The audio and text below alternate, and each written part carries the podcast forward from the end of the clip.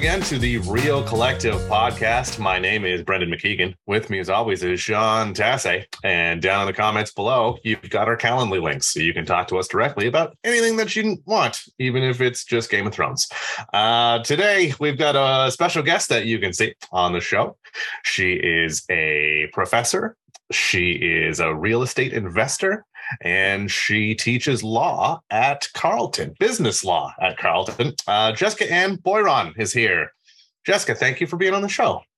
Thanks for having me, guys. Yeah, Sean, how are you, my friend?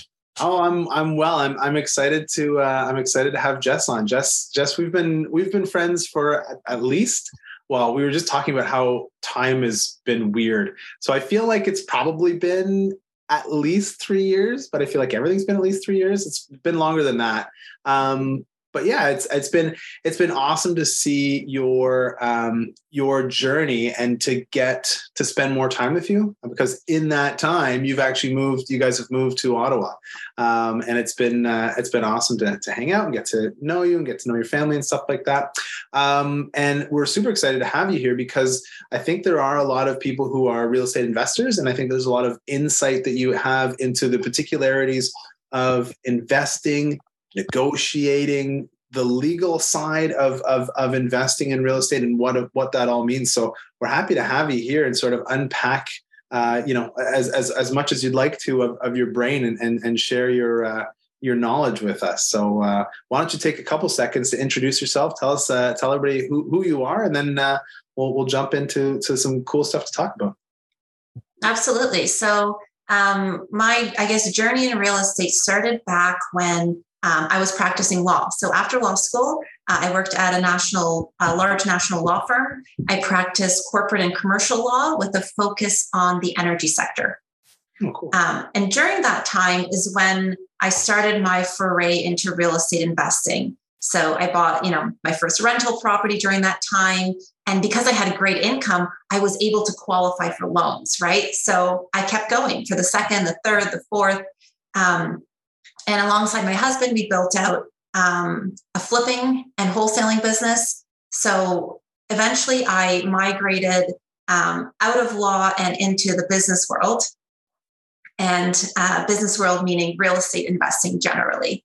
Um, so, like I said, we uh, we flip houses. We also wholesale houses. Uh, I manage uh, a significant rental portfolio um, across Ontario, and then um, I also have a couple of short term rentals, Airbnbs um, that I manage. So a very pretty diversified real estate business.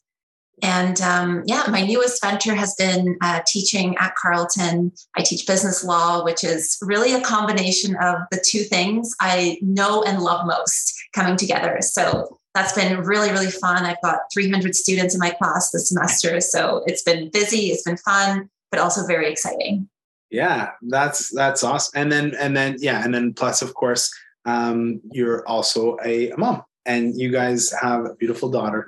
Um, and yeah and and so i guess you recently i'd say probably in the last two two or three years you guys have a you've you've moved, but your business has moved uh, from sort of southern Ontario, and you've you you're, you're doing a lot more work uh, up here and around Ottawa and you know Cornwall, Brockville, all that sort of eastern and not northern Ontario, but I guess yeah, east eastern Ontario, right? Mm-hmm. Um, and have you found anything that's been different? Because I know a lot of people have said, "Oh, well, it's it's different in Ottawa than it is in Toronto." What about from an investing point of view? Have you found a lot of differences there? Um, so there are some unique um, kind of intricacies about the Ottawa market that I actually love. So we moved here, I want to say about two and a half years ago uh, from Toronto. And really, we expanded our, our home buying um, in the Ottawa area. And the majority of, uh, of my rental properties actually are in Ottawa and the greater Ottawa area, like down to Brockville, like you said. Um, and what I really love about the Ottawa market is um, that employment is a little bit unique in terms of yes, we've got um, the federal government here, but in in times of of change and of transition, like we're experiencing right now, you know, during pandemic and now post pandemic with, with, markets shifting, um, I really like the Ottawa market because the fundamentals are so strong for, for a real estate investor. We have jobs where um, they're very secure and uh, you know the federal government isn't really shrinking. There's no plan to really shrink the government. So if, if we have a big pool of potential tenants who have stable jobs stable income good pensions that's really attractive to to an investor. Um, and the price points still work as rental properties. Yeah. It, it, it provided that you buy them right. Um, yeah. you, know, you, you can you you got you you're you're in a very uh, great position to be able to buy properties right? Uh, simply because of the, the, the business that you've built. And i don't know if you're going to do it but i'll do it. Um, you your your your business your wholesaling business um, it, I, I think it, as far as i'm concerned as far as i understand is the is the the pinnacle wholesaling business that all of the other investors in Canada look to in terms of the model that you've built out, um, which is which is a pretty big accolade uh, to have built all of that and. to do it in such a way that doesn't just follow the law but is also ethical in in in how you practice and i think that's a really um, hard, hard, hard needle to thread because of there's so many realtors who look at it and say, well, that can't be ethical.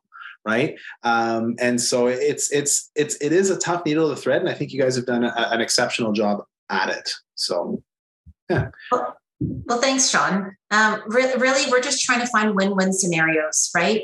Um, for the vast majority of home sellers, working with a realtor is by far their best choice. But there is a small niche of people where um, there are certain things that we can offer and we can work together on that just works. Yeah. Yeah, absolutely. And and and you know what? There's there's there's there's a ton of different ways, different models to sell your house, and you know it, it's it's it's it's ignorant for us to think that the best fit model is always a realtor for every person. Um, what so so what do you look for when you're when you're buying a property? So when you you you you you shift you sift through a, a, ton of different places what is it specifically that you're looking for? And especially as the market's shifting now what are the indicators? Obviously you said in, in, in general ottawa is a, is, a, is a strong market in terms of uh, employment rates. What are the things the specific things that you're looking for in uh, in properties that you buy um, so if I'm looking at the property as as a rental property, let's, let's start with that kind of side of things. So I'm looking at it as, as, a, as a rental property there are two main things that I always want to kind of check off at my high level checklist, and that's cash flow and potential future appreciation. Right. So when I'm looking at cash flow, um, I want to, and again, things are shifting now. So what I used to do a couple months ago has changed a little bit. So um, when I'm looking at cash flow, I'll run the numbers with current interest rates but knowing that I can expect interest rates to go up a little bit, likely in the next little while. And so giving myself that buffer, right, of saying, well, interest rates are at X right now, but they might climb to Y. So I need to make sure that I account for that in my my calculations. Right. Um, and then also on the um, on the other side is potential future appreciation. So when I'm looking at which submarket I want to invest in, I'm looking at areas that are generally gentrifying or on an upward trend, and areas that long term will have stability and a demand for uh, for rental housing. Yeah, no, that that that makes sense. Um, yeah, and from from a, from a broad point of view, I think that makes a lot of sense, right? Uh, I think it's it's been hard in Ottawa proper to find a property that both cash flows and has potential for appreciation. I think if you want appreciation, you're typically more buying in the middle of the city, but you're not getting cash flow. And if you want cash flow, you're typically going to the outskirts, uh, but then you're not you, you don't have that appreciation potential. So it's it that must be hard to find both, or uh, I guess balance them against each other. Yeah, and it's definitely a balancing act. And I think maybe the one thing I didn't mention was finding creative solutions where you can kind of try to hit both. So, as an example, right now, um, I'm building out two coach houses on uh, on one of my properties. So uh, they're single family homes. Uh, I had an option of either doing, you know, a, a legal secondary suite in the basement um, as a secondary dwelling unit, or building out the coach house. And after running the numbers, um, it made more sense to build out the coach house just because we can push the rents up higher on two standalone properties. And I think it'll be more attractive to tenants long term to have their own space, right? To have their own separate space. that They do not share any walls with anyone else. Um, we're separating the, the backyard such that each um, each house on the lot now has their own dedicated backyard that's fenced in. Um, so when I think about it that way, it's um, you know I'm creating two properties from one property, um, and so that value add over the long term um, really can, can can make the deal work, where otherwise it might not. I think that's really smart. And you know what? There's a lot of people who aren't looking that way because coach houses are are are, are they're too new right? It's it's it's the same thought process that people would have had about SDUs for example here 5 years ago where it's become more and more commonplace. I just think people don't understand the costs associated associated with with with the coach houses uh, you know or or or what the potential rental difference is right? So and not only that just cost of renovations. Like if you're going to put in an SDU and you need to fire rate everything on top of what was there before and cut that, you're almost better off doing a coach house. you know, and especially, I mean, I know like the hospital area would be. I had some clients who were talking about doing that, doing a coach house and renting it out because how many nurses and doctors just want to have a place close by that they can just grab? And I mean, there's definitely a market for those coach houses. And like you said, that sense of your own dwelling with no shared walls. That's a that's a kind of a game changer than being in a basement apartment. Yeah, yeah, it's true. I uh, I know. I, I remember at, at, one point I found out that if you're in a, I think it's a 1.2 or something like that kilometer radius from the hospital, then there's then there's sub- subsidies that come from the hospital to the nursing students who are there. So there's there's there's a lot. There's so many different little things to pick up as you go along. Um, and last last question I have for you just before we break um, is what have you learned from being a professor at university that you're like, oh yeah, this is great. I'm going to apply this uh, in, into into my business. Has there been anything that's like, oh yeah, this is this is perfect. I'm going to put this in place, or is it the other um? Yeah, that's an interesting question. I think um, to answer that question, it's very much i'm i'm now surrounded by kind of the next generation right? These are the next generation of business leaders. I teach at the business school. Um, so getting insight into you know how they how their minds work what they're looking for kind of what those future trends are has been really really cool.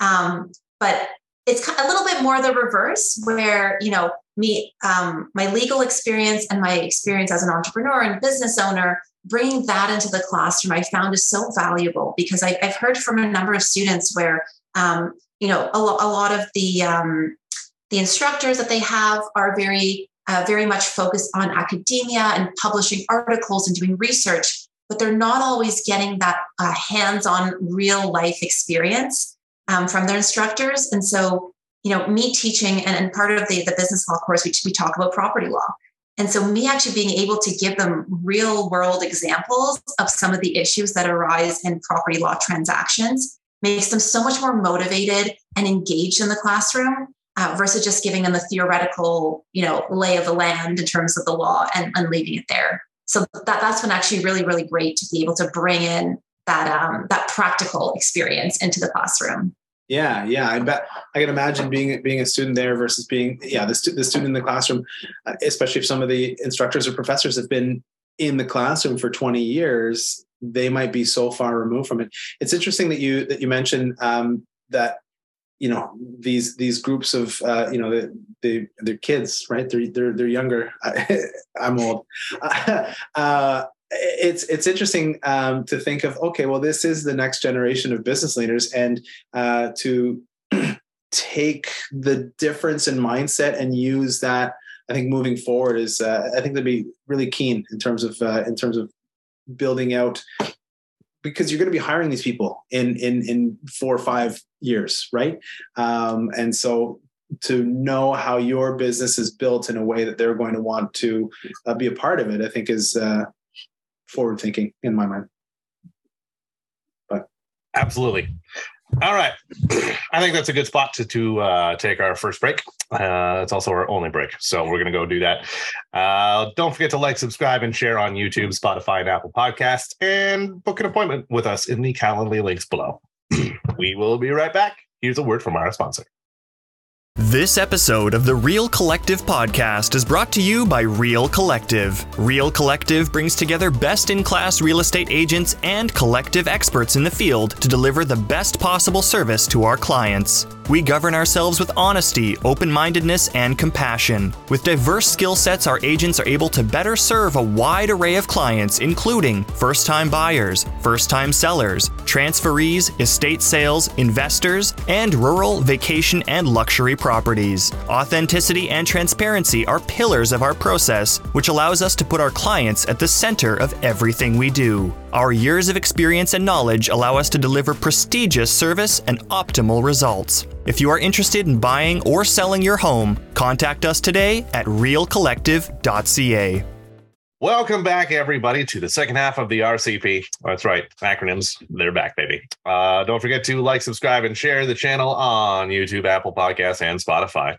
Uh, Sean and Jessica and are both still with me, and uh, we're going to get into the second half here. Sean, why don't you uh, why don't you bring up what was on your mind that you wanted to ask? Yeah, I mean, uh, so I mean, there's you've done just words. So so many different transactions so many different purchases so many different sales. Um, one have been uh, some experiences that you've had working with agents either i mean some some great ones some some not so great ones. Uh, and again the idea here is to um, to shine some light on people who might want to be investors or who are investors. It's like hey you know here's here's a thing to do or here's a way to do it or something like that yeah, absolutely. And, um, you know, we're buying houses across Canada. So yes, in Ontario, that's our, our, our you know, our biggest market. We're focused here, but um, we're also buying in, in Montreal and an area. And so we're working with realtors there and like in BC as well. So we've got two listings in BC right now with, uh, with realtors um, on the market. Um, so for me, really the, the important thing is knowing um, knowing the realtor you're going to work with and what their strengths are. Because for different um, properties, so for a commercial property versus a residential property, you might turn to a different realtor that has expertise in that specific area. Um, at the same time, for me, um, location specific uh, experience is also important. So I always look to find a local realtor. So, um, for example, out in BC, um, that's very i'm very very far removed from that. And so i want a, a, a realtor out there that i can trust to work with that knows that local market inside out because i might not. And so when i'm especially one of the properties we're doing some work on um, the realtor out there has been great helping us find trades. We had to do a well and septic inspection. The realtor um, had contacts in that local area and was able to get us set up to get those inspections done quickly and efficiently. Um, knowing what buyers in the area are looking for. So if I'm doing renovations uh, to that house, I want my realtor to understand who the target or most likely buyer will be for that house and what kinds of finishes are they looking for. Do we put in laminate countertops or are they looking for quartz? Will they pay that additional premium to have nice stone quartz countertops, as an example? Right. Yeah, and, yeah, so it's it's understanding the market you're in, but also relying on the realtor to understand their market and having that expertise. Um, and I've had some some great experiences with uh, with realtors, you know, on the creative front as well. Um, so one example I, I, was just thinking of is um, when I was buying uh, a house I call Annie the A-frame. Uh, she's an A-frame out in Bancroft in the woods, surrounded by evergreens. And um, she was listed on the MLS. She wasn't called Annie back then. Uh, real, real, real quick question: Do you name all of your houses, or is this one special? This one is actually pretty special. So I've named her. I've named a couple houses, but they're usually just known by the street names they're on. But um, Annie, Annie is an exception because she's an exceptional property. Excellent. um, so before Annie was Annie, and before she was mine, I um, I found her on the MLS and I reached out to uh, to the listing agent and I said, "Hey, I'm really interested in this house. I think it was listed for right around fifty thousand dollars, somewhere around there. This is a few years ago now." And um, he had gotten a swarm of offers as soon as he listed the house, and so right away, Annie got picked up by someone. And so in the back of my mind, I kept thinking, you know, oh, that A frame, I really wanted that A frame. And something I just got this, like my intuition kind of spoke to me. And I said, let me, let me reach out to that agent and, and see, see what happened with that A frame. You know, maybe they have a different one, maybe they got a lead on something else. I called him back and he said, You won't believe this. The deal just fell through a couple, like couple minutes ago. The, the buyer backed out.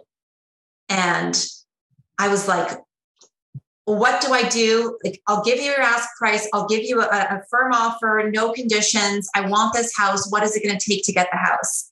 And uh, we actually worked together on it. And, you know, I ended up buying the house. I actually ended up getting a reduction, which is pretty funny um, because there was so much interest. I went to go see the house, and there were there was one of the neighbors was breeding dogs at the time, so there was a lot of barking. And I managed to get a reduction down to I think it was forty two thousand is what I paid for the house. Um, but it was a full house with a septic system and a well. And um, I had to put a new septic system in, but it's it's a great house now. I run it as an Airbnb. I did a full renovation on it. It's beautiful. Um, but sometimes it's just timing and follow up that um, that get you over the hump, and a realtor that's willing to work with you, that knows you're serious, that can tell you know you've got a good track record, you've closed on properties, you're going to be a good buyer, and just willing to work with you there. I uh, there, there's there's yeah there's some great lessons to pull out of that story. I think follow up is so key, right? Like it's never it's never a no until it's a no, right? And, and because it sounds like what you had before was a not now, um, and and you know you got sounds like you got super lucky about timing. That has a lot to do with, like you said, it was an intuition thing, right? Um, I think that's uh, that's really cool. Um, the other I have this uh, this good great saying I always love is um, you can't get hit by the money bus if you're not standing on the street.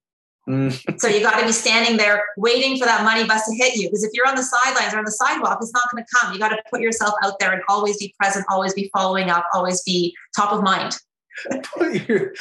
yeah, that's a great analogy. Hit by the money bus. Um, I, I, I also um, in the in the previous story, I like the idea of having a team uh, because because your business has grown so much. Uh, I think more and more. Um, you're, you're you're you're having to rely on people around you to do their to do the the work and to do it sort of to your standards right and and you guys have done a good job of every, every everybody who's a part of your team who I've interacted with has always been upholding their end of the of, of the piece and and just it's it's always been you know uh, good interactions that I've had with everybody who I've interacted with who's on your team. So uh, it it it seems like you've done a very good job of hiring as well. And hiring is so important. It's so critical. Um, because as you grow larger and larger as an organization, there's a company culture that you want to uphold. And so every new person you bring in, um, you're not only looking at what skills do they have and how can they they um, help in our organization, but also what kind how will they impact the culture mm. and the culture that we want to see within our business. And we're very much um, all about ownership owning what your role is, but also owning the greater task or the greater property that we're working on. Um, and, and, really, it's a collaborative um, uh, work workspace for for us. So um, that's really nice to hear.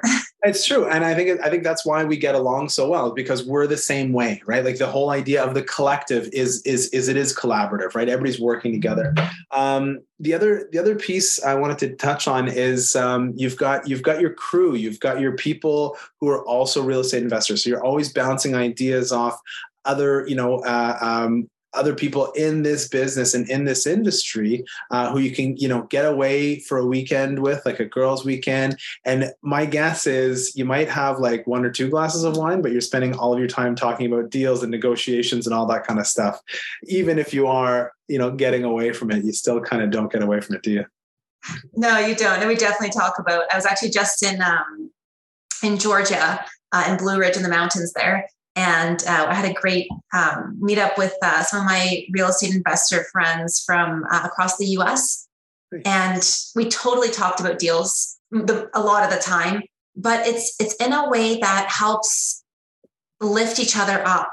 And so it's working through issues and trying to give each other advice on, hey, have you thought about this? Have you looked at that? Hey, I know this great lender. Maybe they could lend on your property. It's a lot of that back and forth, just support.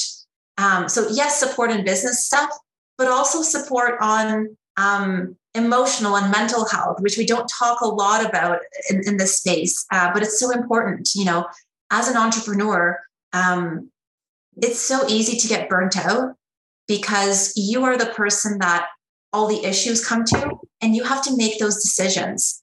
And it's hard. Like sometimes I got decision burnout where I made like 50 decisions in a day and I'm I'm out. I can't make any more decisions. Like my brain is just it's overworked, right? Um, and it's something we also don't talk about is how lonely sometimes it can be being an entrepreneur.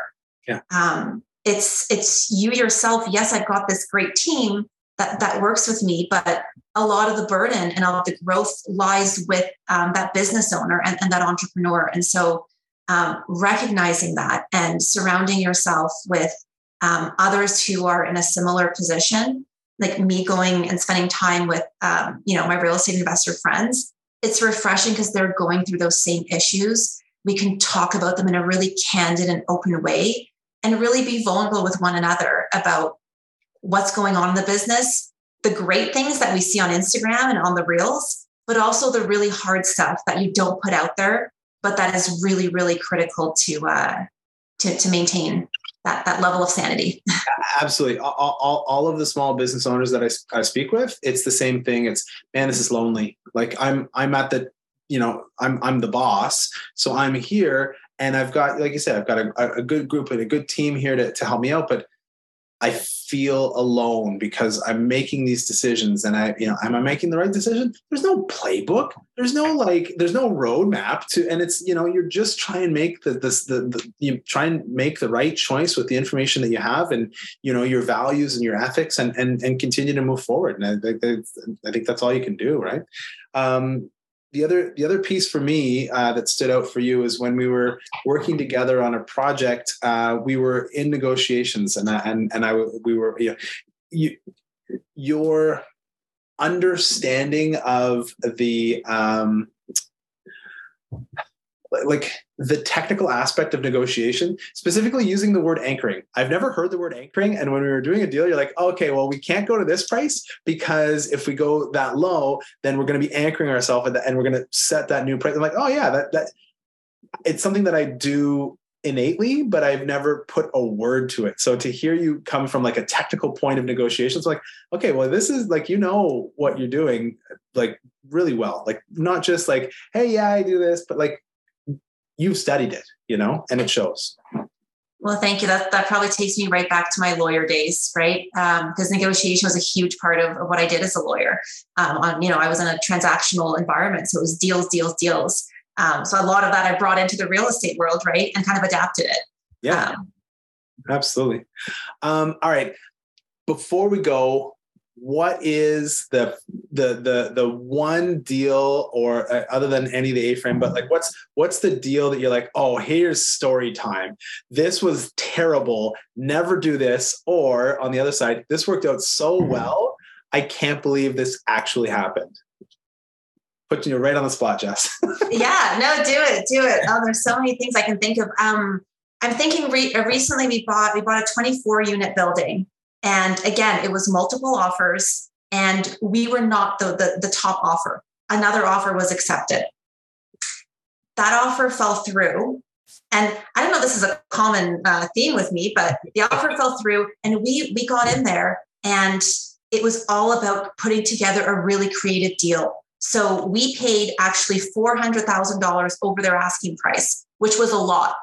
Um, it, it was a big amount more, but um, at the end of the day, we knew that they wanted a top top dollar for their property. That was their motivation.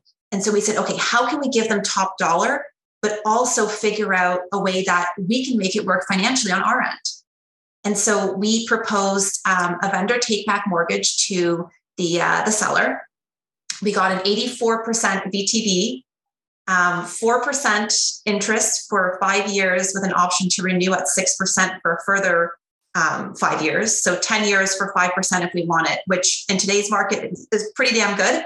Yeah. Um, so yes, we paid a lot more and we, we really tried to figure out what works for them, but also try to figure out, okay, if we give you what you want, how can we twist it in a way that we're also happy at the end of the day and also making money and everyone is, has that win-win. So um, people probably thought we way overpaid, but not knowing that we came to a really great um, deal where we would never have gotten that loan to value from a regular lender.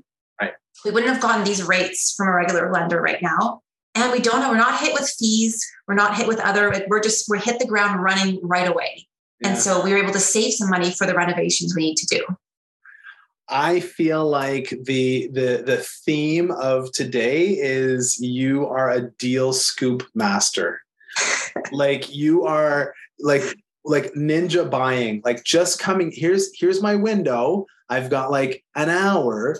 Boom, like like like like just a SWAT team, like a deal extraction. Like here's my chance. Act, activate. I, I that's that's the sense that I get. Yeah, well, and you know very well, Sean. Like we tried to swoop in this a uh, couple days ago, this weekend. It didn't work out. They don't always work out, but you miss 100% of the shots you don't take. So just take those shots. Michael.